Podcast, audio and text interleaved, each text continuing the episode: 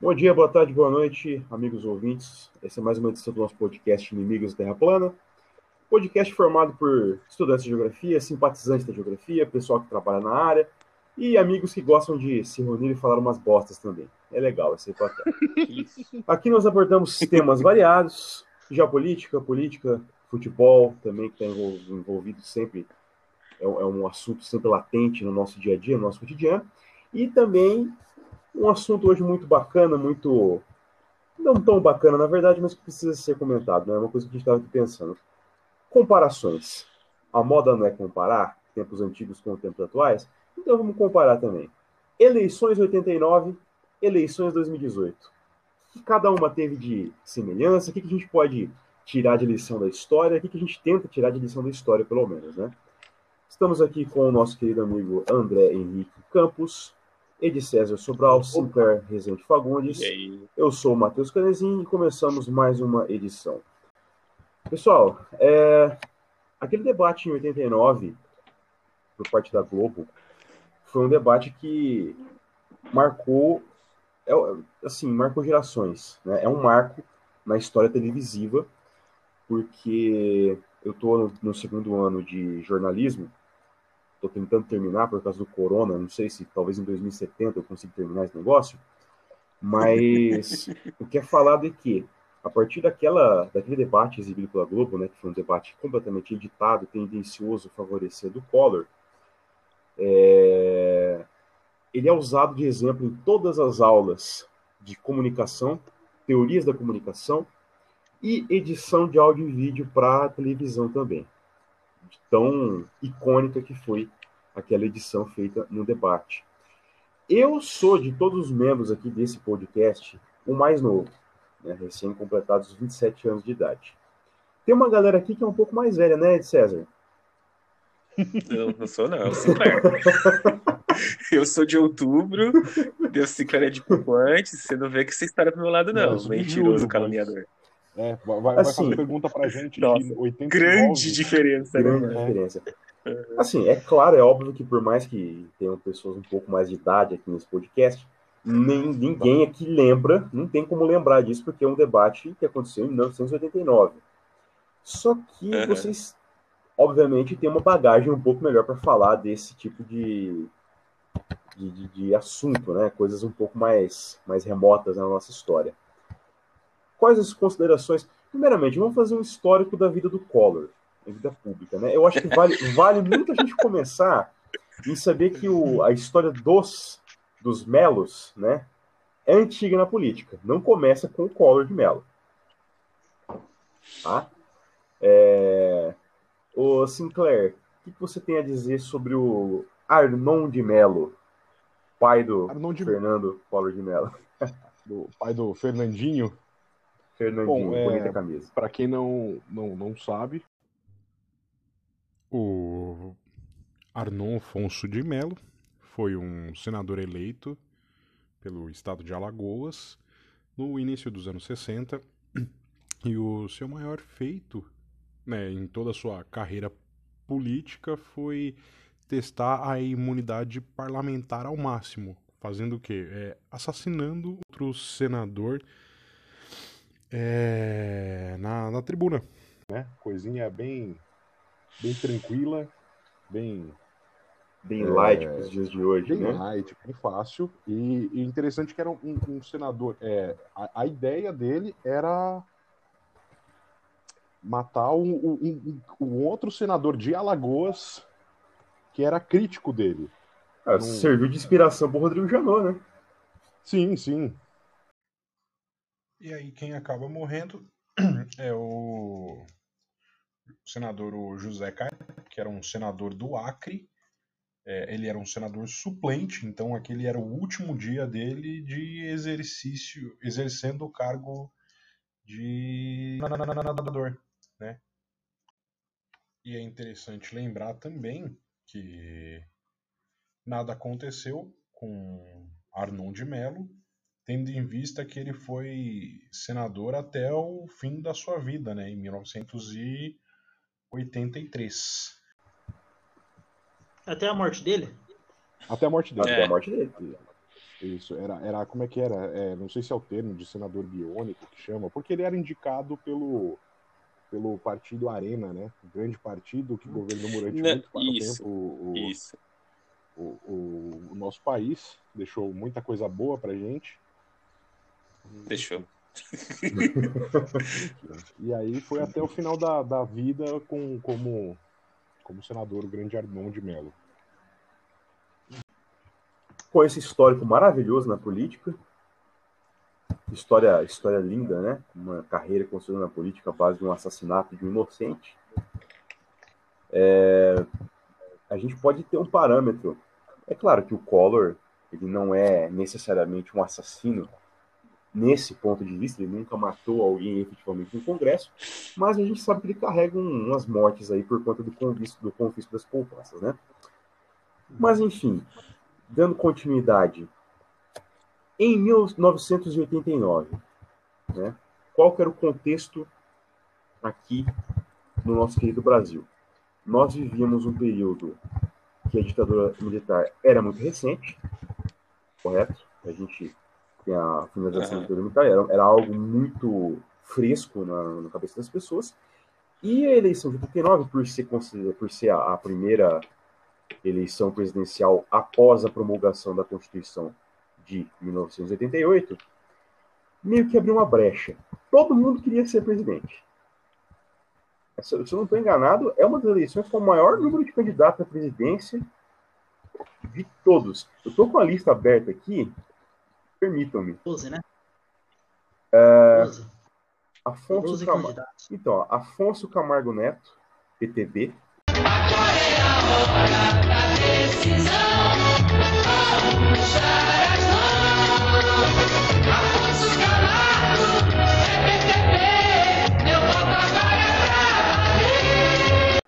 Afif Domingos, PL.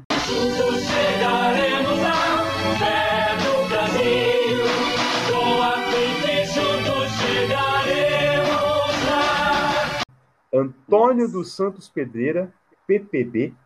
Armando Correia, PMB. Aureliano Chaves, PFL. Celso Brant, PMN. Enéas Carneiro, meu nome é Enéas, Prona. Eudes Oliveira Matar, PLP. Fernandinho Collor, PRN. Chegou a hora de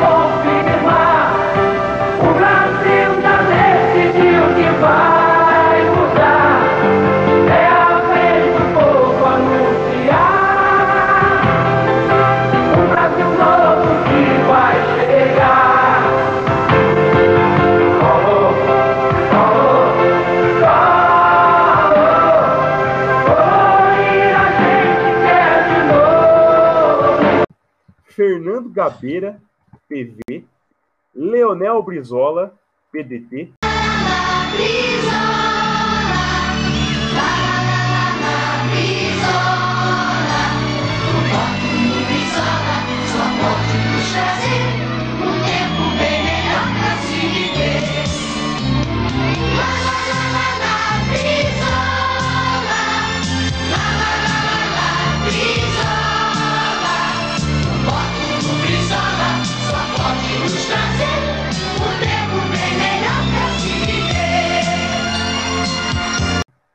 Lívia Maria Pio, PN, Luiz Inácio Lula da Silva, PT,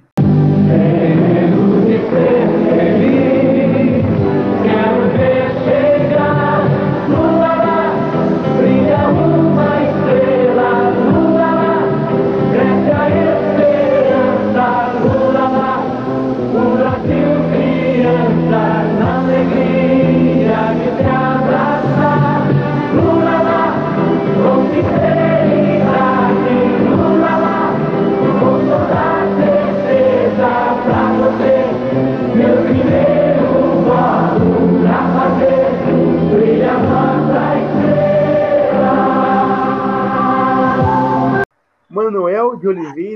Horta, PCdoB, Mário Covas, PSDB, Marronzinho, PSP, Paulo Gontijo, PP, Paulo Maluf, PDS, Roberto Freire, PCB, Ronaldo Caiado, PCD, Ulisses Guimarães, Guimarães, perdão, PMDB, No velhinho, o velhinho é demais. Toque pé no velhinho, que ele sabe o que faz. Vai levar o Brasil, põe a pau pra subir. E acabar com a molecagem, e segurar. e Zamir José Teixeira, PCN. 22 candidatos à presidência da República. Tá faltando Sim, o principal. Cara, falei Tá nomes icônicos, né? Oi? Não, e o Silvio faltam- Santos desistiu no final, né? Exatamente, Silvio Santos. E a gente teve o Silvio Mas Santos a candidatura do Silvio foi indeferida de última hora. Exatamente. Faltou falar do Silvio Santos, Graças a Deus. que teve essa. Graças graças a Deus. Quem foi quem deferiu? O, o- alguém tem ideia de quem deferiu o- a candidatura dele? É, Foi o STF, não, Não. foi? Não. Então, não, foi, mas a Quem pedido de alguém. Não, eu- claro que o Roberto Marinho tá. Ah, eu já ouvi falar disso aí. vocês. Eu também. Eu vou mandar pra vocês o Eduardo Cunha. Eduardo Cunha. Oh. Eu tinha ouvido falar disso aí.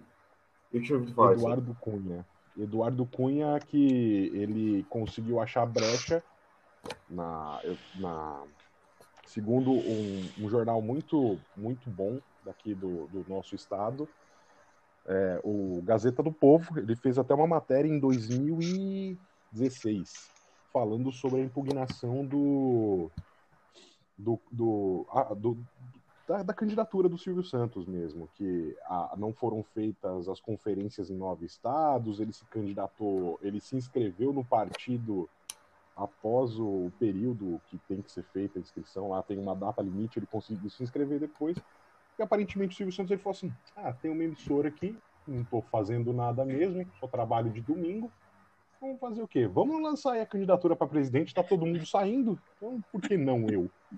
E aí ele fez, e, enfim, né? A, a musiquinha de, de. O jingle dele era é, é- é maravilhoso. É o 26, é o 26, com o Silvio Santos chegou a nossa vez.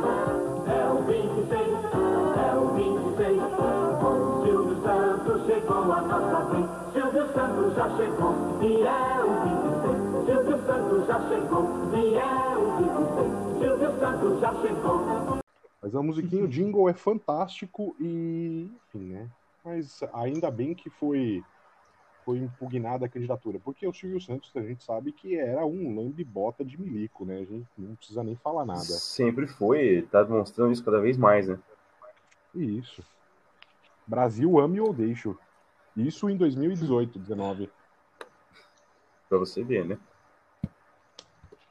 E assim, com essa quantidade absurda de candidatos, é claro que os números eles acabaram sendo é, muito apertados. A gente tem um percentual, o, o Fernando Collor de Mello, com, com a votação dele no primeiro turno, não chegou a 31%.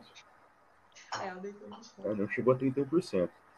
É, então, basicamente assim, eu, vou- eu não vou repetir todos os, os candidatos, acho que não, não convém fazer isso de novo, mas convém falar aqueles que tiveram votação expressiva, né, acima de 10% né, no primeiro turno.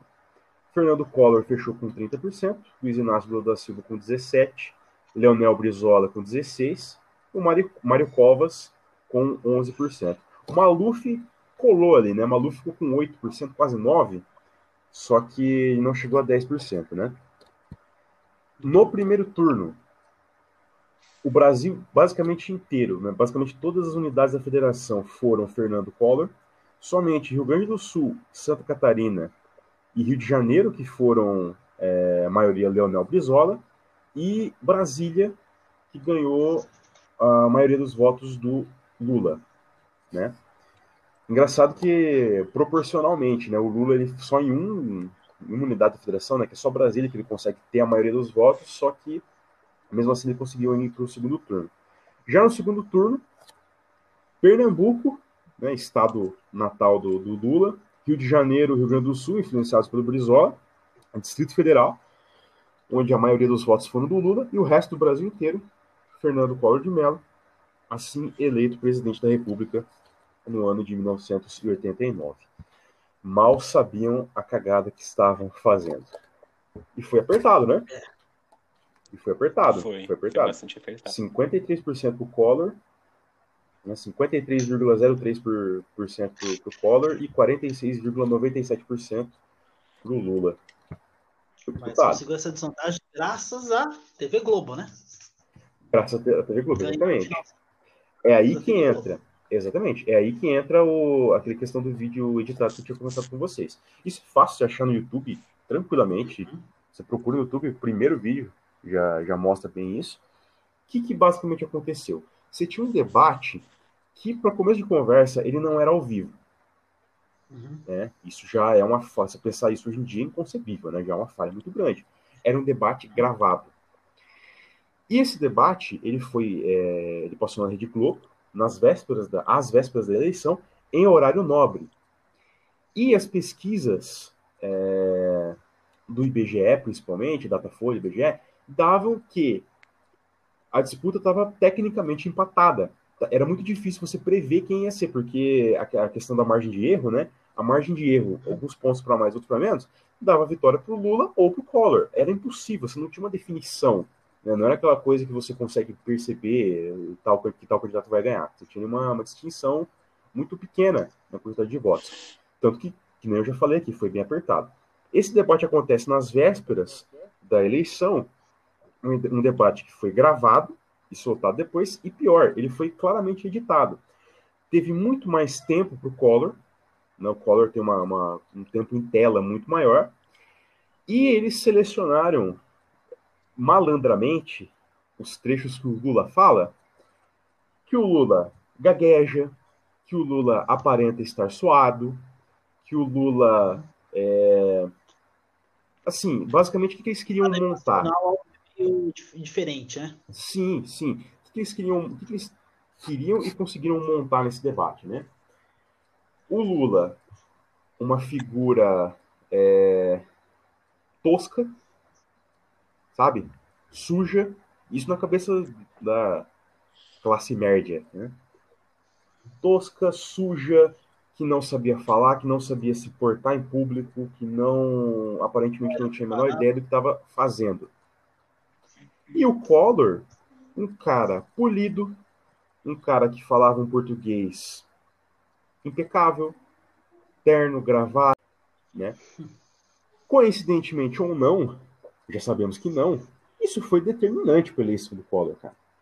Isso foi uma uma flechada, né, que e deu completamente certo, porque o pouco que conseguiu influenciar, influenciou as pessoas, né? As poucas pessoas que conseguiram ser influenciadas por, por esse tipo de debate ditado foi suficiente para a eleição do Collor, como a gente já falou aqui, em números bem apertados. Ah, mas não só isso. Claro, né? não O só isso, mas isso- do Collor também ajudou. Sim, claro. A questão do. A gente tem que se lembrar o seguinte: a gente estava saindo da ditadura e a gente ainda estava na Guerra Fria. Estava acabando a Guerra Fria, né? Então havia aquele medo do comunismo. E é sempre essa coisa aqui no Brasil, né? Nesses momentos. Eles sempre apelam para o comunismo, para o perigo do, pro perigo do Eu comunismo. vi um. E o PT, a gente sabe que nem naquela época, né? Eles não tinha esse perigo. Na verdade, era. Enfim, né? Enfim. Eu, Mas fala aí, Sinclair. Desculpa, eu tô, tô, tava distraído aqui, foi mal. eu, eu, Mas, eu- eu assim, só quero comentar que eu o- ouvi um. Só comentar que eu vi um meme sensacional, mas um- assim, um dos melhores memes que eu vi na vida. Que era basicamente assim: é, o comunismo é para os adultos aquilo que o velho do saco é para as crianças. Esse meme é, é magnífico. Se fala ali. Esse, Mas também a gente. Mas assim, é só lembrando também como que estava a economia na década de 80, né? Coisa linda. A gente estava saindo de uma. A gente, os anos 80 foi chamado de década perdida no era- Brasil. é ridículo. Inflação, loucura, Sim, sim. enfim. Trocas isso, de assim, moedas então consecutivamente, né? Troca de moeda, José toda semana uma moeda diferente. É, dois zeros a José mais, né? Sarney, é, Xuxa fazendo loucura, enfim. É. Mullets, tudo muito que bem. E aí. Obreira, enfim. E aí, você tem toda essa, toda essa salada e chega em 89, que é a primeira eleição, né? Em quantos anos? Em quase mais de 20 anos? A primeira é a eleição última direta. eleição que tinha É porque em tem direta. 60. É, direta. a gente tinha ficado aí 60, 70, quase 30 anos sem eleições, cara. É, primeira eleição direta para presidente, por isso que teve esse tanto de candidato. A gente tinha acabado de sair de uma constituinte que foi meio complicada também. Então são todos, são vários, são várias coisas que ajudaram. A Globo, ela só deu um empurrão no, ela deu um belo de um empurrão no precipício, não é? Se a gente for ver todo o contexto. Uhum. Sim. E essa edição aí, né? Essa ocorreu o debate 10 dias antes das eleições e a edição saiu no Uhum. jornal no dia seguinte, No seis dia minutos. seguinte. É, e teve isso também, verdade, teve isso também. É, então, Só que se a gente for ver, se a gente for ver o segundo turno, o, o- foi, o que o, foi o que o Matheus falou. O Lula e o e o, e o, e o Collor ficaram meio que pau a pau, quase. 35 milhões do Collor e 31 milhões do Lula. Sendo que o Lula ganhou no Rio Grande do Sul, Rio de Janeiro, Pernambuco e o DF, que são estados e unidades da federação bastante populosos, uhum. né? Então, tem esse porém. né? Tem esse porém. E até isso, bom, tanto que até hoje a disputa é entre PT e qualquer outro partido de direita. Sim, nas eleições, né? Justamente. Desde, desde 90, né? É assim. Desde 89 é assim, e eu acho que vai continuar por muito tempo. Sim. Sim, que a base eleitoral do PT é muito forte. Exatamente. Mas a gente vai Sim. discutir isso depois. Sim. Sim, sim. E o que, que vocês têm a dizer do, da- do próprio histórico do Collor, da vida pública dele? Vocês falaram do, do pai dele, mas vocês não falaram do Collor. Ah, sim. Sim, verdade. Não falamos do, do, do O, próprio Collor. o, o Collor, ele é interessante ver que ele começou a carreira política dele no CSA, lá em Alagoas. É, é estranho, Ah, estranho saber porque assim, o Collor, na verdade, ele nasceu no Rio de Janeiro, mas como o pai era senador na época, a capital ainda era no Rio de Janeiro, enfim, mas ele era senador por Alagoas, ele teve, teve parte da construção política, isso nos anos 70, em Alagoas. E aí, como já foi dito, ele começou a, a vida, a vida política dele como presidente do, CS, inclusive a família Collor tem muitas ligações com, com o clube até hoje. E, e depois ele foi, se eu não me engano, ele foi eleito deputado também de maneira biônica pelo Estado, deputado uhum. estadual, enfim. E aí ele foi eleito prefeito de Maceió, enfim, e, e posteriormente governador. E quando ele foi eleito governador em Alagoas foi quando ele ganhou o, a, a notoriedade nacional, né? Foi quando ele, porque ele virou conhecido como o caçador de Marajá, o cara que falou, não, tem muito funcionário público aí que tá ganhando muito dinheiro e não tá trabalhando, eu não vou pagar eles, e ele ameaçou não pagar, sofrendo o risco de sofrer impeachment. Olha só o prelúdio aí, né? E no final das contas ele acabou pagando mesmo os salários, mas foi aonde ele ganhou a, a grande. ficou reconhecido nacionalmente, até porque a política parece que se resumia na época aos estados do do, do sul e sudeste, né? Não tinha tanto, salvo algumas exceções, né? Como o Calheiros, o, o ACM, alguns estados não, não tinham tanto. Ah, quem que é fulano? Não faço a menor ideia, nem sabia quem era o governador de tal lugar. E os Ferreira Gomes. Isso. Então ninguém sabia quem que era quem, e aí foi aonde ele ganhou o destaque, foi conhecido nacionalmente. Isso em, em 87, que ele foi governador de, de, de Alagoas, de 87 a 89. Um grande degrau. Uhum. Uhum. Um Uhum. gigantesco degrau. Continuando. É, E E o PSDB? Quem era o PSDB? então, posso? Pode. Por favor.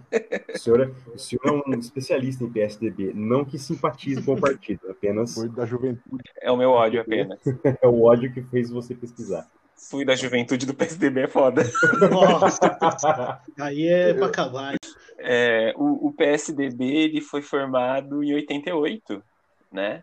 E ele, assim, ele surgia, olha que ironia, né? Da uma combinação entre a social-democracia, a democracia cristã e o liberalismo econômico e social. Nossa. E quem fundou o PSDB foi o Mário Covas, que ele foi, pre... ele foi governador de São Paulo e senador. Uhum. Ele não chegou a ser prefeito não, né, Sinclair? Hum, que eu me lembre, não, porque ele não é de São Paulo mesmo, ele é de Santos. Ele é de Santos. Ele é de Santos. Isso, é. Toda a família é de Santos, inclusive. O PSDB em Santos é forte por conta disso. Tanto o PSDB quanto o PT, inclusive. Que irônico. E o PSDB ele nasceu com essa, com essa coisa de ser meio que a terceira via, porque naquela época, no final dos anos 80, a social-democracia estava muito em baixa no mundo todo, né? Uhum. Tava, o muro de Berlim tinha tava para cair já. Então, toda essa coisa do espectro mais à esquerda estava sendo substituído por uma pela terceira via, que é o que a combinação do que é a social-democracia com o neoliberalismo. Lembrem-se que os anos 80, anos 90 é o auge do neoliberalismo nos Estados Unidos e na Europa, Uhum. né? E quem foram também um dos fundadores do PSDB? O Franco Montoro, que foi governador de São Paulo, O o FHC, O capeta e EFHC.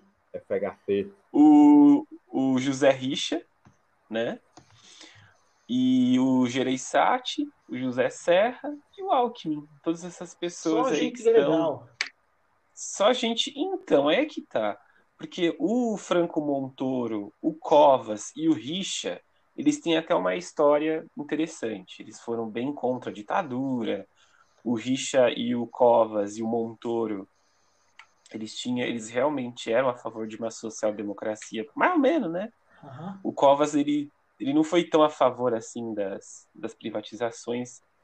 E É, eu lembro que- não é que não foi tão a favor. Eu lembro que Ele você... era meio... Eles eram chamados de melancia. Eu lembro que você, você Uhum. falou do, do Covas uma vez, no- numa conversa que a gente teve, que o Covas, ele era mais tragável. Ele era mais tragável. Ele era muito mais tragável. Entendeu? Tanto que o Covas é respeitado por qualquer pessoa da esquerda brasileira, porque o Covas ele foi muito. Ele foi muito combativo na ditadura, né? Uhum. Covas, o próprio José Richa, né? O Franco Montoro, enfim. Quem. Eles chegaram assim, a ser exilados? Não, só o Serra. Só o Serra Serra. chegou a ser exilado. Ah, tá. Sim, mas os outros não. O Covas e o Franco Montoro e o Richa, eles inclusive surgiram e cresceram bastante durante a ditadura. Aham. O Richa, para os que não sabem, é o, governa... é o pai do nosso ex-governador, que a gente ama tanto, Uhum. Charles Alberto Richa, Cara, Casalberto Richa. É, é- é mais é interessante ver que como esses caras ainda Mas, são importantes, mas os seus são uns merda.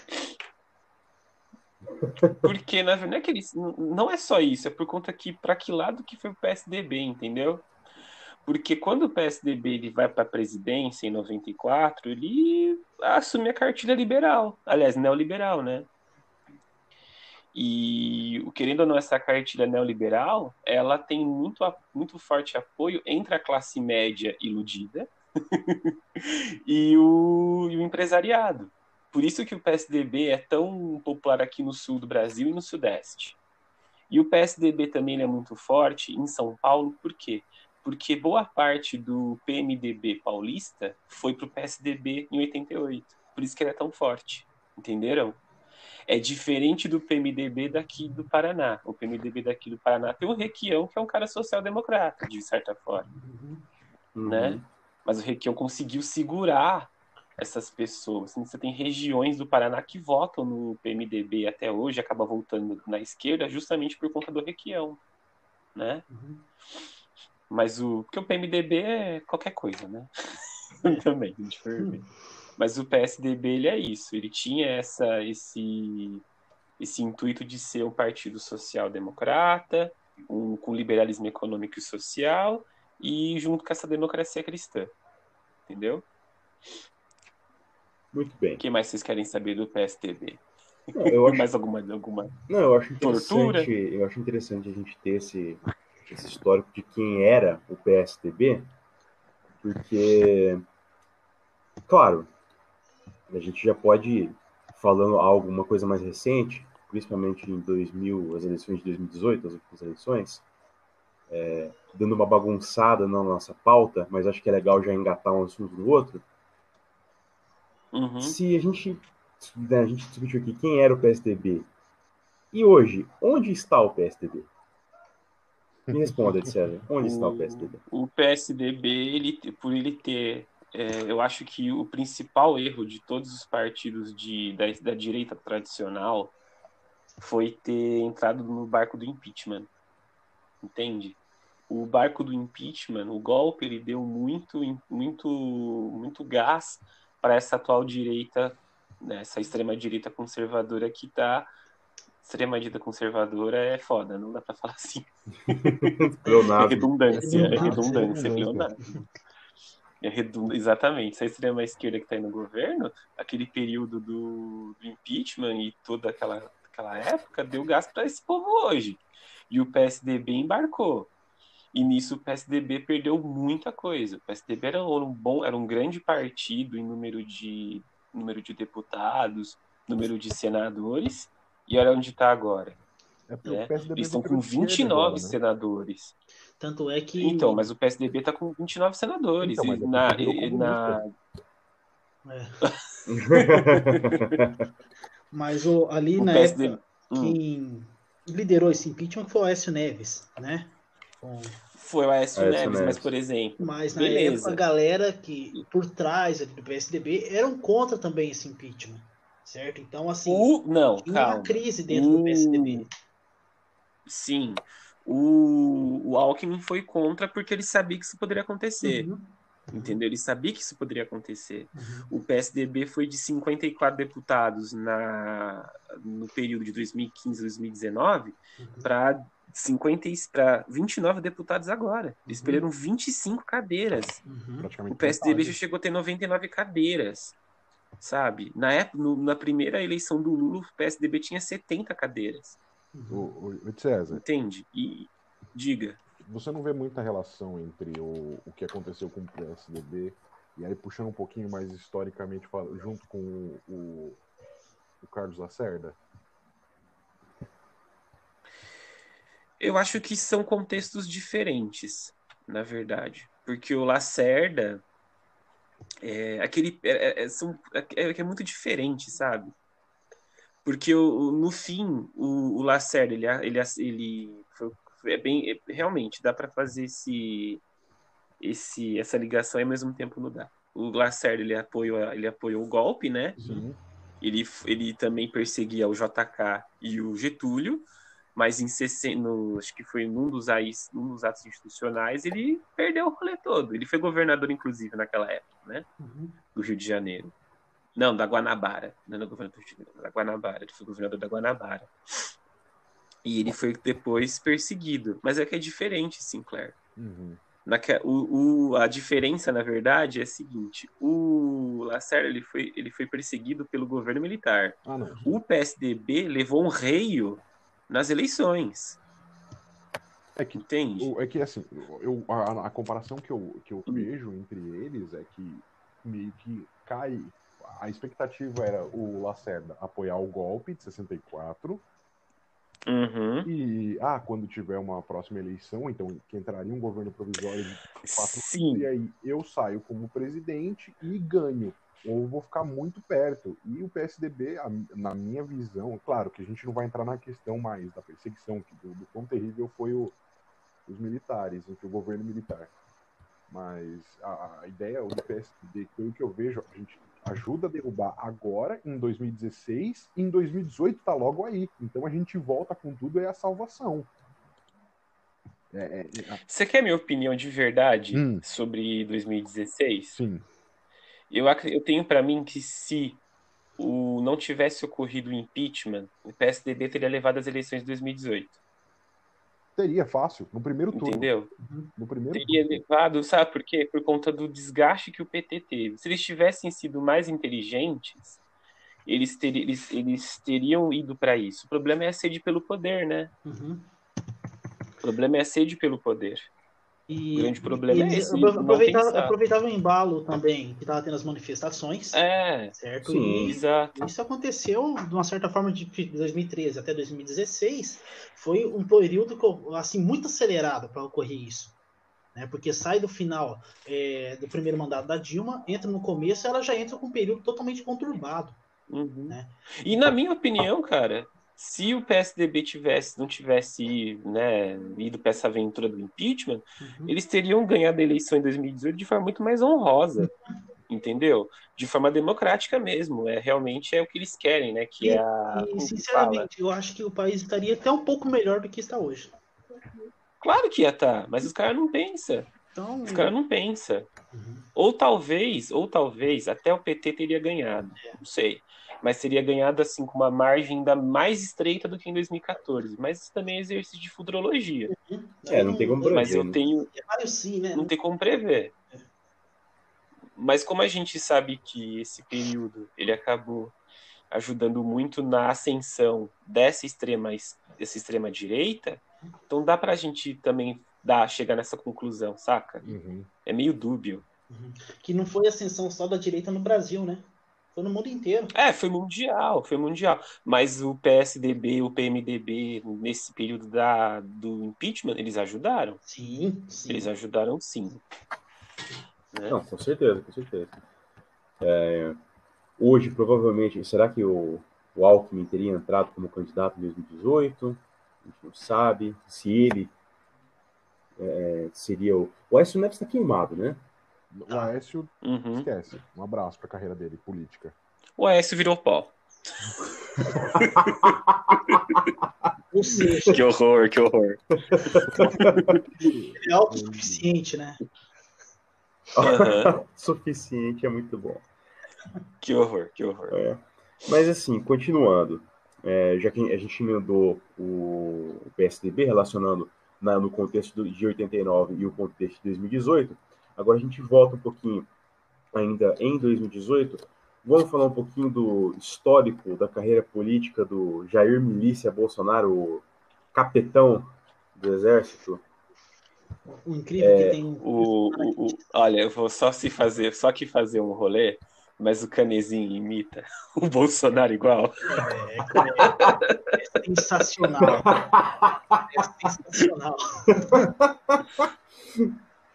Ah, tem que, tem que ver isso aí, tá ok? Ah, pelo meu Até pelo meu histórico de atleta, eu não pego gripezinha não, tá ok? que horror. Um forte abraço a todos. A gente vai ser grampeado aí, cara. Tá louco. Ah, só tá imitando o Bolsonaro, a gente não tá, Não, a gente gran... não tá acabando com a raça dele. não, do jeito que ele imita igual, até a Polícia Federal é perigoso grampear a gente, entendeu? É verdade. Polícia Federal não é o Bolsonaro, é o Canezinho. Sou eu, tá? Mas Ah, por continuando aí. Eu, eu votaria no Lula. Eu votaria no Lula. Eu acho o Lula um cara honesto. Eu, eu, eu até, eu, Sobral, eu, eu me considero um pouco comunista, tá ok? É, que é a coisa mais comunista que o, que o exército, ok? Que eu participei toda a minha vida, minha vida pública. Chega. tá dando medo. tá dando medo. Cara, mas é, é engraçado porque você pega essas incoerências dele, ele, algumas entrevistas icônicas que ele dá falando que votaria no Lula. É isso, fácil, você acha fácil no YouTube. Você acha fácil ele falando que ele se identifica com o comunismo. Isso acho que lá na década de 80, se não estou enganado, porque é, aquele viés militar do, do comunismo da União Soviética, principalmente, ele, ele, é, ele curte esse meio, curte essa parada do exército. Então ele falava que, que ele se achava até um pouco comunista. Olha só como o mundo, o mundo não dá voltas, o mundo capota. E quando, o- A quando terra ele- plana gira, É, né? não gira capota. capota. Quando ele fala que o Chaves é um. Ele fala bem do Chaves. Ah, não, Ele fala bem do Chaves, cara. Ele fala bem do Chaves. E o presidente da Venezuela, não um seriado. né? Vou deixar claro, porque? Exatamente. É, gostaria de destacar aqui os partidos por, pelos quais Bolsonaro teve passagem. Vixe, a gente não tem tempo pra isso. Né? É complicado, é tipo um Ciro Gomes. Complicado, né?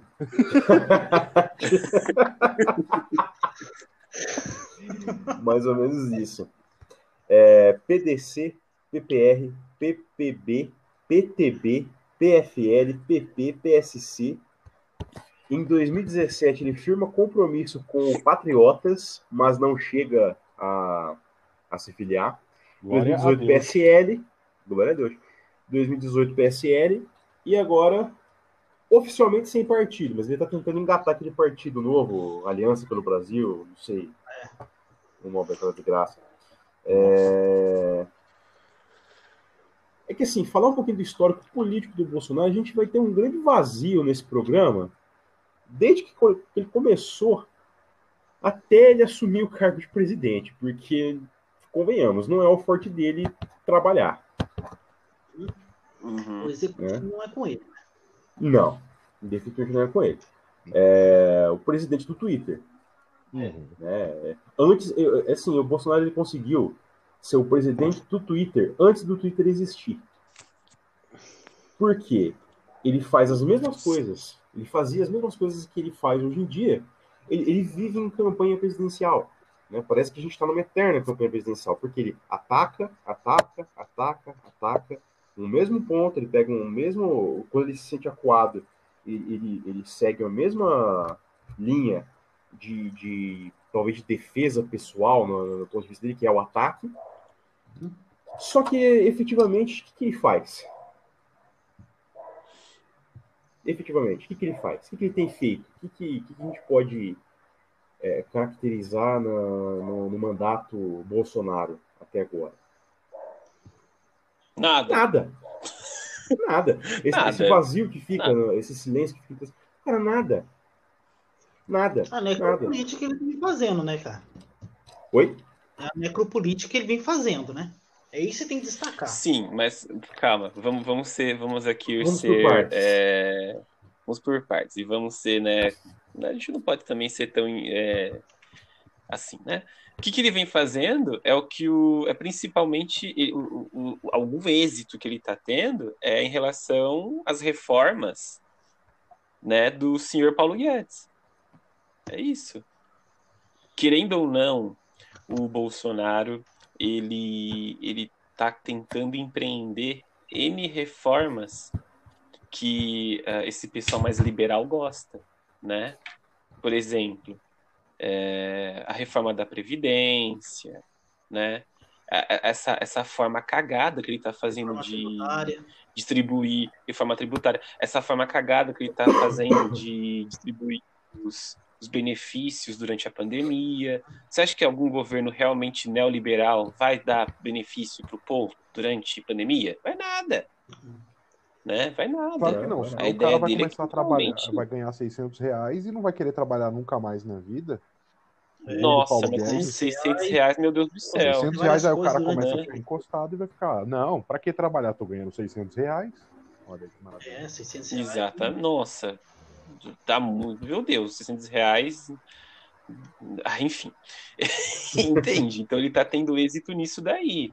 Então, por exemplo, todas as reformas que o seu é, Ricardo. Ricardo é ótimo. Rodrigo Maia, né? Quer fazer, o Bolsonaro ele vai dar uma, uma empurrada. Entendeu? Nesse ponto, eles estão bem juntos. Nos outros pontos é que eles acabam se distanciando, porque é assim, é, choca até os mais idiotas, né? É, porque o Rodrigo Maia, ele já deu várias entrevistas falando que, assim, é- ele é liberal, ele é um liberal, Uhum. só Uhum. que ele é aquele liberal que, que é a democracia. Ele é um Não é liberal, ele é Liberal, um liberal econômico e liberal político, ele não é o de liberal, certa idiota, forma. entendeu? Mas o- É, não, que ele isso. já está há um tempo na política, o pai dele foi político. O avô dele também, não foi? É, o avô, se não me engano, também foi político. Então, o Rodrigo Maia, assim, ele aparenta ser novo, mas ele já tem uma experiência em casa. Não é a primeira vez que ele é presidente da Câmara, né? Da Câmara, né? Então, tem tudo isso também que o Rodrigo Maia é macaco velho dentro ali da, da política, da nossa política brasileira. Certo? Então, assim, o que o Bolsonaro decide, ele sempre vai ficar com o pé atrás. Tá? Lógico, essa reforma tributária vai passar? Eu acho que vai. Entendeu? Uhum. Mas como vai ser essa reforma tributária? Tem que ver isso, porque quando fala reforma tributária, todo mundo acha que vai ajudar todo mundo. né? Daí beneficia é, grandes empresas e as pequenas empresas se ferram. Né? Que as pequenas empresas. Não só pequena empresa, cara. Quando a gente fala de reforma tributária, Sim. por exemplo, a gente que é professor que quando consegue receber um salário legal, 3 mil reais, Sim. vai lá e, os- e aí você tem o seu, aí você tem no, no- no seu salário que não é grandes coisa, né? Já tem o, já tem descontado na fonte Uhum. os- o, o imposto de renda. Uhum. É esse tipo de coisa que a gente tem que, que tem que acontecer, que tem que ser um- uma cobrança Uhum. de imposto de renda progressiva, ou no mínimo decente, né? que começa da classe mais rica para a classe mais pobre, ou a classe mais pobre nem pagar É. imposto. Nessa quesito. Lógico, paga imposto em certas mercadorias, tudo, mas não paga o imposto de renda. Né? Ou até a Claro, classe média paga uma menor, uma menor taxa é, ao ano. Certo? Então, tem vários problemas. E, assim, pelo que a gente conhece, o Guedes, essa reforma tributária aí vai ser da, da maneira mais Para ridícula. ajudar a grande empresa. Certo? Vai ser para ajudar grandes empresas. Vai ser mais... Hum, E os Não grandes vai ser para ajudar. Vai ajudar, né? Aham. É, tem muito, Exatamente. tem muito pequeno empresário, microempreendedor que acha que, O cara, o cara é tem, salvação, né? O cara tem um Onix, na hora que fala que tem que é, haver a divisão dos bens dos mais ricos, essas coisas, o cara já fica preocupado, né? Então, chega a ser ridículo o pensamento desse povo da classe média, quando a gente fala que tem que é, ter uma reforma tributária para ter um imposto maior para os mais ricos, né? Eles acham que eles são ricos por ter um Onix. Exatamente. Ele acha que vai Ai, dividir o apartamento nossa. com varanda gourmet dele. Ele tá financiando em 35 anos. É, Apartamento Gente. com varanda gourmet? Não, jamais. Tô Jamais, pagando né? ainda. Aí nessa hora ele é pobre, né? Pois Ele é. sempre foi, só exatamente. se tocou disso.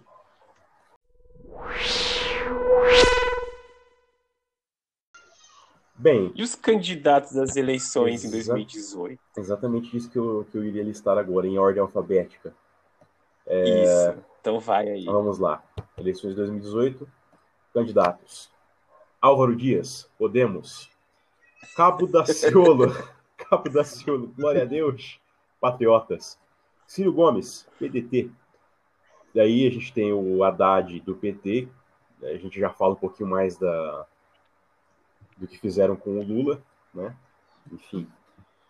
Geraldo Alckmin, PSDB. Boulos do PSOL. Henrique Meirelles do MDB. Bolsonaro, PSL. João Moedo, Partido Novo, meu. Tem que mudar tudo, meu. João Goulart Filho, PPL. José Maria Imael, um democrata cristão. É. Marina Silva, da Rede. E Vera Lúcia, do PSTU. A primeira coisa que a gente tem que enfatizar, se, já que a gente está fazendo um comparativo em 89 com 2018, em 89 a eleição foi decidida pela televisão. Em 2018, a eleição definitivamente não foi decidida pela televisão. Ah, o principal, um dos principais candidatos, que no fim acabou ganhando, nem de debate participou. Uhum. É, a gente tem essa a diferença de mídia, né? O cara tinha, o cara tinha oito segundos de televisão. Ele basicamente aparecia para falar: por Deus, pela minha família, vote em mim, vote em mim. Ma- É, Uhum. Enquanto o Alckmin, que tinha intermináveis cinco minutos, que ele fazia questão de articular muito bem as palavras, Esse jeito. ele falava pausadamente, com pausas dramáticas, e não acabava, cara, eram cinco minutos. Eu vi uma vez. Eu vi uma vez. Eu falei, cara, teve um dia que eu sentei na da televisão e falei, eu vou ver um dia. Quero ver como é que tá esse negócio aí. quero ver se é tão legal quando, quando eu era criança pra, vendo propaganda de vereador. E aí você tinha ali, puta, Cabo Daciolo, glória a Deus. Aí você, tá- você- tinha ali tal, os caras com- com 40, 38 segundos, 3 segundos e tal. E o Geraldo Alckmin com 5 minutos e 32 segundos dele falando, cara, um negócio dava pra resumir em um minuto. Dava pra você resumir. Mas também, É, você viu o tamanho da coligação do PSDB naquele ano? Ele é gigante. Tinha PSDB, P- PP, PTB, PSD, PRB, PR, feito Solidariedade para e ganhar a eleição de 2018 e fracassaram. Fracassou E total. fracassaram. Foi o que eu, e foi o que eu falei. Se eles não tivessem ido pra essa caralha desse impeachment, eles tinham levado a eleição em 2018. No primeiro turno ainda. Uhum. No No primeiro, primeiro turno. Cara, provavelmente. eu acho que no primeiro turno não. Não, porque a base do PT, mesmo ela tomando bordoada todos os dias, todos os dias, todos os dias, conseguiria levar ainda pro segundo turno. É, é pro segundo turno, sim. Eu, eu concordo com o André. Ia acabar indo Eu, segundo eu acho que turno. depende do candidato. Se fizessem a mesma coisa que fizeram com o Lula, de impugnar, impedir ele de concorrer, era primeiro turno. Um abraço. E, a- eu Uhum. vejo, por exemplo, se fosse que nem como foi em 2018 com o Haddad e a Manuela Dávila de vice, não tinha chance. Não tinha chance de ter segundo turno. É, Então, é porque também ficou bastante Mas enfim, voto, né? É, é aquela coisa. E se enfim. Mas o. bom, de qualquer forma, Pode falar, é, gente, desculpa. Oi? Pode falar, gente, desculpa. não só um adendo que a gente tem que fazer é que o candidato do Partido dos Trabalhadores originalmente não era o Fernando Haddad. O Fernando Haddad estava na chapa do Luiz Inácio Lula da Silva. É, é nesse ponto que as coisas ficam obscuras. É que a Manuela Esse- Dávila, no começo, ela era candidata, né? Isso. Ela Começo. sai como, como pré-candidata do PCdoB, PCdoB. mas depois que a, a candidatura do Lula foi indeferida pelo, pelo TSE, Uhum. ela entra como vice do Fernando Haddad na coligação, né? É, Pois bem, só que a gente tem que levar em consideração uma coisa também. A gente está falando, ah, é, falamos várias, várias possibilidades, né? muitos, muitos Cs, né? Um desses Cs que a gente não falou ainda é se a campanha do Lula não tivesse sido indeferida, o que vocês acham que iria acontecer? Se ele não tivesse indeferido, É, ele teria ganhado. Não sei, não sei. porra, mesmo, primeiro mesmo Mas a, a distância era bem alta com o segundo colocado. Então. Aí É? tá. Mesmo com. Por isso que eu, que eu concordo com o Sim. Eu acho que com, não sei se foi o Sinclair ou o André que falou. Foi o André, né? Que falou que talvez o PSDB não ganharia no primeiro turno.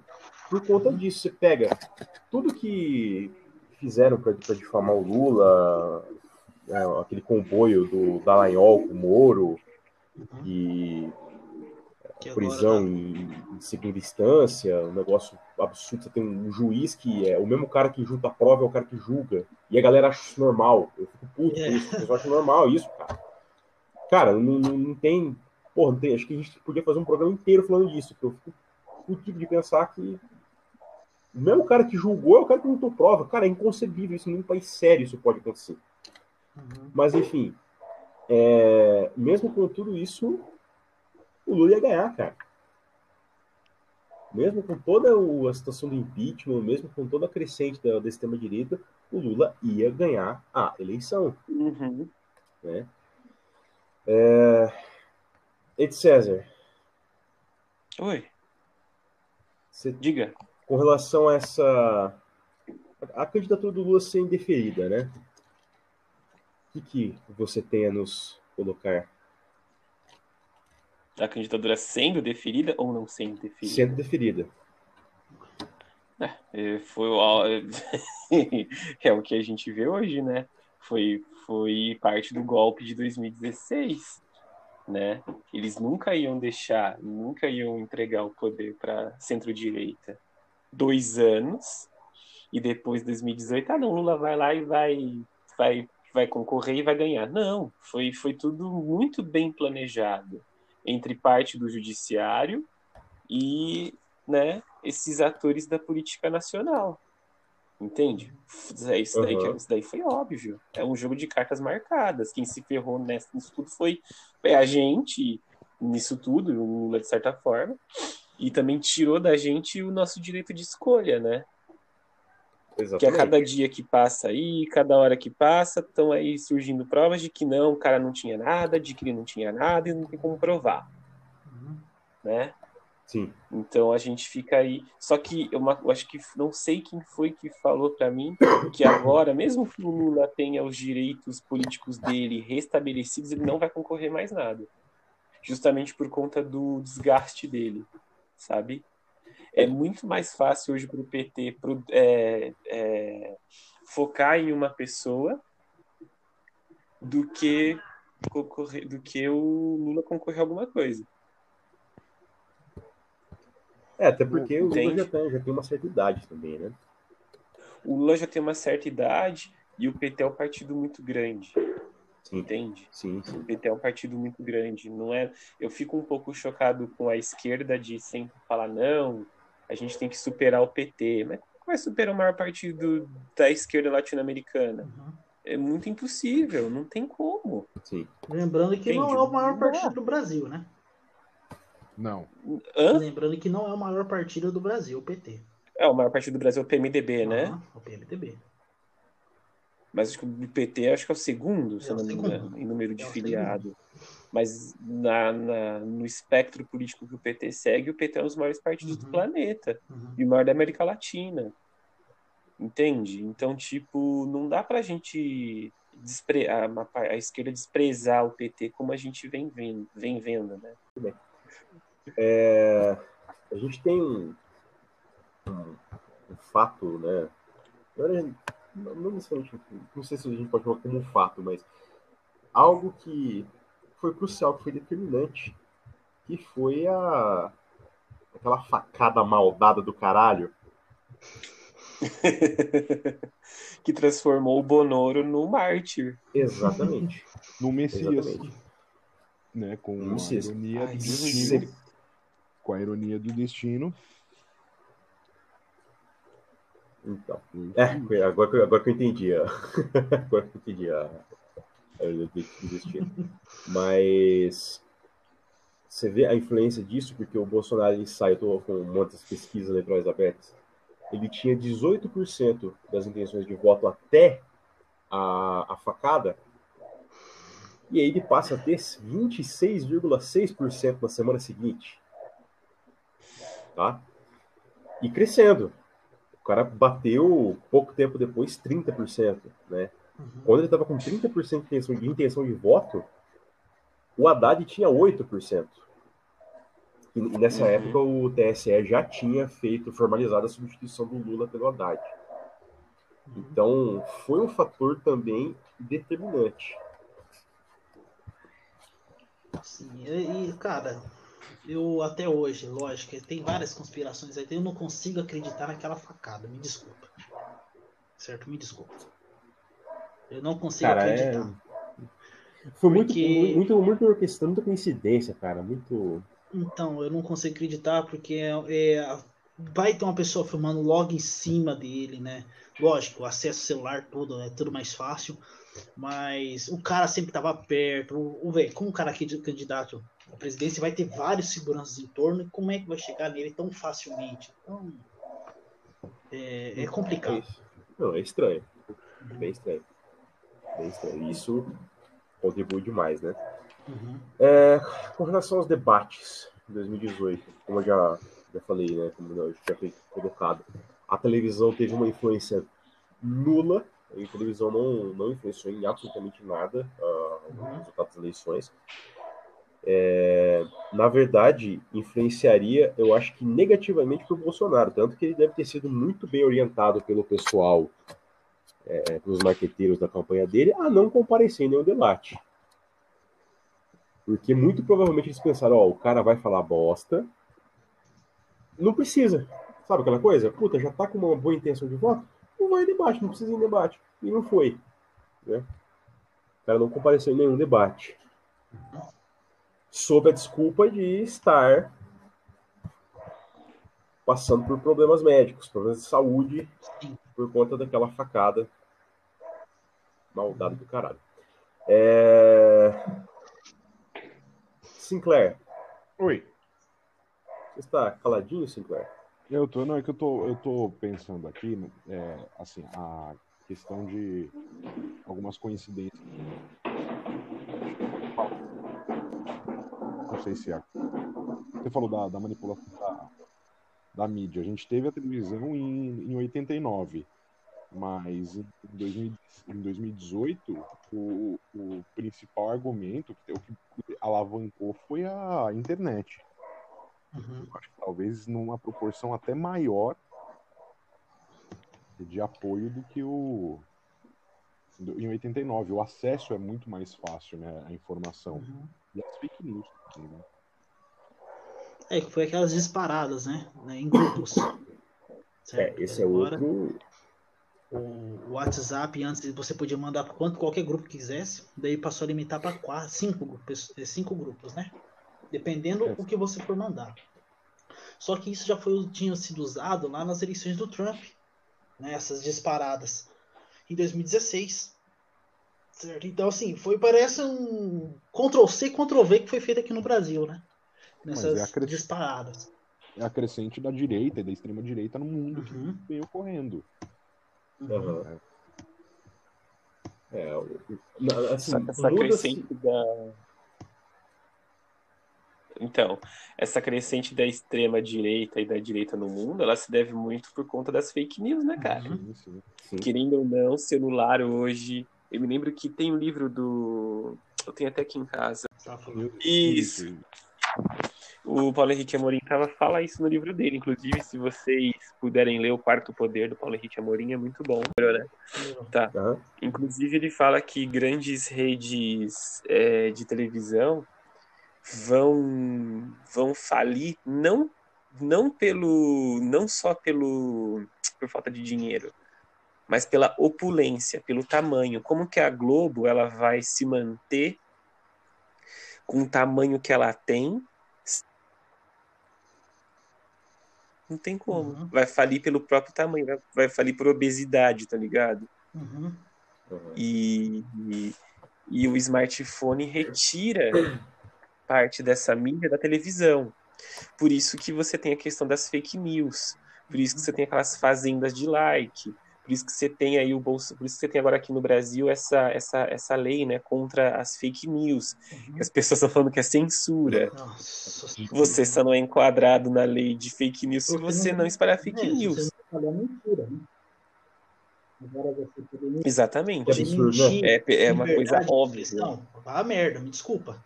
Certo? Eu conheço certas pessoas que compartilham essas merdas que eu já passe- passei por Ed César, certo? E assim, é ridículo uma pessoa pensar desse modo.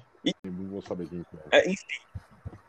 E é por isso, entende? Uhum. É por isso que a gente teve esse, essa, essa, essa questão das, das fake news, essa questão desse, desse, desse avanço do Bolsonaro, né? Como que o cara com segundos de, de campanha conseguiu ganhar? Fake news, a mamadeira de piroca, né? Que é- Que é engraçado a gente falar, mas é trágica, Uhum. Porque aquilo ali é mentira. Uhum. é, Aquilo ali é mentira. Mas o kit gay eu escuto do kit gay desde 2011. Eu já achava aquilo, assim, é, absurdo, porque foge da, da realidade, sabe? Foge do, do, do- sei lá, essas, essas, essas pessoas acho que não respiram para oxigenar o cérebro, não é possível, Uhum. sabe? Não é possível, é de uma burrice, que deve ser contagiosa, eu não sei, sabe? Não sei. Porque é muito mentiroso sim. né? É muito mentiroso. Mas continue. Então, assim, o que a gente pode tirar de conclusão? 89 com 2018. As manipulações é, constantes por Uhum. parte da, da mídia. Uhum.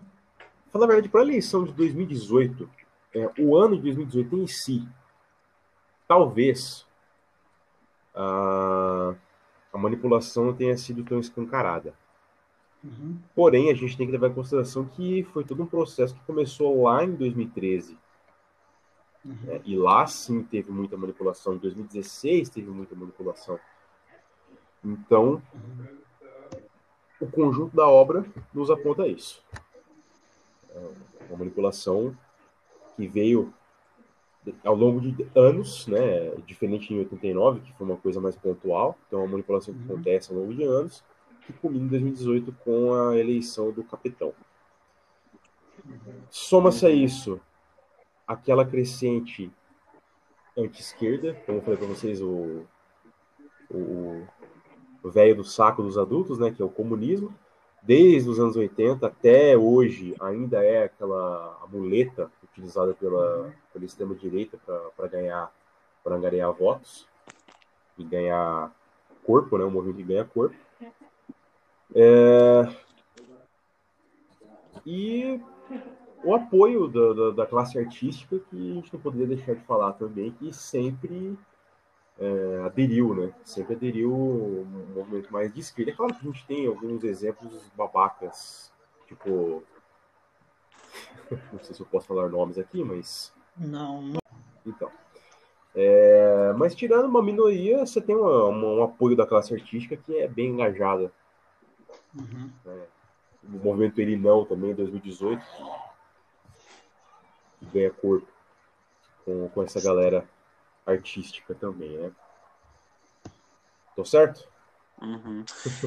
Tá, mas é que o movimento, a- a- esse movimento da anti-esquerda, ela nasce, inclusive, quando, principalmente quando o PT chega ao governo em 2003, você tem uma, crença, uma crescente, principalmente da mídia tradicional, que vai, é, inclusive, fazendo N, N é, matérias contra o governo. Não é nem questão de fazer a crítica, porque toda a- a- a imprensa de qualquer país do mundo tem que fazer crítica ao governo que está lá. Mas aquilo ultrapassava a crítica. Dona Miriam Leitão que o diga, né? O Reinaldo Azevedo, o Uhum. quem mais? O aquele Marco Antônio Villa, que não fazia jornalismo, é, um jornalismo realmente. O Canezinho deve saber disso melhor do que a gente, né? Não, dá- não fazia um jornalismo realmente informativo, mas é um jornalismo de guerra Sim, sim. e que acabou alimentando, acabou alimentando a extrema, a extrema direita. O problema não é a crítica ao PT, mas era o que era o tipo de notícia falaciosa que se fazia contra o governo. Entende? Uhum. Porque a, a, a própria, às vezes a própria esquerda ela pede autocrítica do PT. Mas você, você quer ver uma autocrítica do PT, só que lê qualquer notícia durante o período que o PT foi governo. Né? Uhum. Mas o, o que era, cara, era muito focado, era incrível. O Temer foi presidente por um ano e meio, um ano e meio, né? É. Por um ano e meio. E, o cara, e o cara, assim, eu não via a mídia com tanto afinco em cima dele, como era Não, em cima da o Dilma. Temer, o Temer foi dois anos É. e meio, né? anos e meio, desculpa, foram dois anos e meio de governo dele. E, e vocês estão entendendo essa diferença de tratamento quando é um governo de esquerda e um governo de direita Sim, no poder? O, o Bolsonaro ele é muito atacado hoje por Folha de São Paulo, por não é atacado, não, existe uma crítica, né? Não posso aplicar que é ataque. Mas o Bolsonaro hoje ele é muito criticado por os grandes meios de comunicação, sabe por quê? Porque ele cortou verba de, de publicidade porque o- a política a política econômica dele é ruim porque ah, as pautas muito essas pautas eh, de costume são muito fortes até para essa direita isso do que por outra coisa a gente também não pode ser tão tão inocente a ponto de pensar que a Folha de São Paulo está do nosso lado Jamais. Entende? A Folha de São Paulo apoiou a ditadura. Isso, para mim, é incorrigível. Pode pedir o tanto de desculpa que tiver que pe- te, pedir, eu não vou aceitar. Uhum. Uhum. Entendeu? Acho que vale a gente fazer um programa só sobre bolsominions arrependidos. Vale. Vale. Eu tenho um compilado aqui em tão bonito. A lista é A grande. hein? lista é grande. filho. A lista é grande. E vai até de jornalistas e, como diria aquele cara da Globo News, ator pornô. O Ator ator pornô também. Ator- Ator Ator pornô. Enfim, Ator. ator, ator pornô. Ator. É... Não, o pior é ator. Não, o, sil- Ator. o silêncio que fica no estúdio é maravilhoso. Não, porque foram eleitos também, a gente viu políticos não tão tradicionais, muitos pastores, muitos ali, sargentos, ator pornô. É, e por aí vai. Um ator pornô. Nada, isso é. Eu acho que esse é o auge da, da, da- das eleições de 2018, o ator pornô ganhar algo. Não, e aquele pornô logo depois, aquele da Joyce Hilton. Joyce Hilton, não, não, não. Hasselman. Hasselman. O- Chega um cara com a arma, vai, Nossa. vai revistar ela. O cara passa a mão nela, ela pega, vira e dá um tapa na cara do cara. Não sei se vocês viram esse Não vídeo. vi, não. Cara, é, chamo- cara, o vídeo é. Nossa senhora, na hora que eu vi esse vídeo, eu falei assim, meu. Eu não sou de sentir muita vergonha, sabe? Mas aquilo lá eu senti vergonha. Enfim. Aquilo lá eu senti vergonha, porque. Enfim. Enfim. É... Pessoal, mais alguma consideração? Não, acho que a gente já falou o que tinha que falar. Eu, eu tenho uma pequena consideração. Eu acho que isso só prova que nós estamos vivendo a lei do eterno retorno do Nietzsche. Já ouviram falar da lei do eterno retorno do Nietzsche? Sim. Então, basicamente, a gente vive num cerco de coincidências que se repetem, e se repetem, e se repetem. De modo eterno infinito. É, Finalizamos então, meus amigos. A gente vai fazer a notícia jocosa da semana ou não? Alguém tem uma notícia jocosa aí pra dar pra Eu, nós? eu- eu tenho duas. Eu tenho, eu tenho duas. Ah, então fala isso. A O cara primeira é bom. é, é- é baseada na da semana anterior, que é o, o ministro, o ex-futuro ministro da Educação, que ele tem um, uma especialização por ele e orientado por ele. Tipo, ele se orientou na especialização. Sim. Tá no lápis É dele. tipo, o cara, o cara- se o cara fosse cirurgião, o cara ia tirar o próprio apêndice. Não, não, não. Tipo, tipo Referência chá, bibliográfica, vozes da minha cabeça. sabe? Não, não. Tipo o Chaves, o episódio dos churros, que ele vende churros pra ele mesmo. Exatamente. Madruga, você me vende churros. O que mais? Foi aqui, ó. Hoje a outra notícia é o concurso de máscara pela, pra- pela grande ministra Damares. Ah, Ai, cara, sim. aquilo é uma vergonha. quem ganhar o passaram uma tarde com ela. passar uma- com ela e com a lindíssima primeira-dama Michele Bolsonaro, que eu olhei aquilo e falei, não, Eu, eu não. Olha, eu só um adendo aqui. É, eu não sei se vocês sabem, mas eu e o Canezinho, a gente, a gente sofre de vergonha alheia patológica. Absurda. Absurda. Nossa, cara. Ô, Canezinho, eu vou falar pra você ver o vídeo dela chamando as crianças. Você não vai conseguir terminar quando eu conseguir terminar. Se você não conseguiu, eu também não As crianças. Ah, então. eu não consegui terminar, cara, que era muita vergonha. Meu Deus do céu. E também uma notícia, Xuxa sabe? teve a notícia essa semana da Procuradoria-Geral da República intimando o Delagnol, né? Ah, cara, isso é jocoso pra caralho. Parabéns pro Delanhol. Se fudeu. É, é, Parabéns. assim, meus parabéns, ó. Parabéns. É o. É o, é o- é palavras. aquele cara é o tipo de cara que, que foi criado no apartamento e soltou pipa pelo ventilador. Tomando leite com Todd batido no liquidificador e bolo de cenoura com cobertura de chocolate. Exatamente, exatamente. Nossa, um cara desse ele nunca pisou descalço Galera, no asfalto. Atingiu uma galera com isso. Pessoal aí que foi criado pela avó. Mas. en- Uhum. Isso aí. Mas então é isso, Então é né, isso, gente? gente. É isso. Com essas doses de vergonha alheia, terminamos o nosso programa de hoje, Inimigos Terra Plana. Tenham todos um bom dia e nos vemos na próxima semana na internet. Esse grande túmulo da ironia. Então é isso aí mesmo. A gente falou. E se cuidem, fiquem em casa, aí. se possível. Usem Ou máscara em casa. Sai, pega e vira esse negócio e morre de uma vez. Foda-se. É, cria resistência e já Para era. de encher o saco. Falou Falou, gente. Falou aí. Falou. Até mais. legal. Tchau.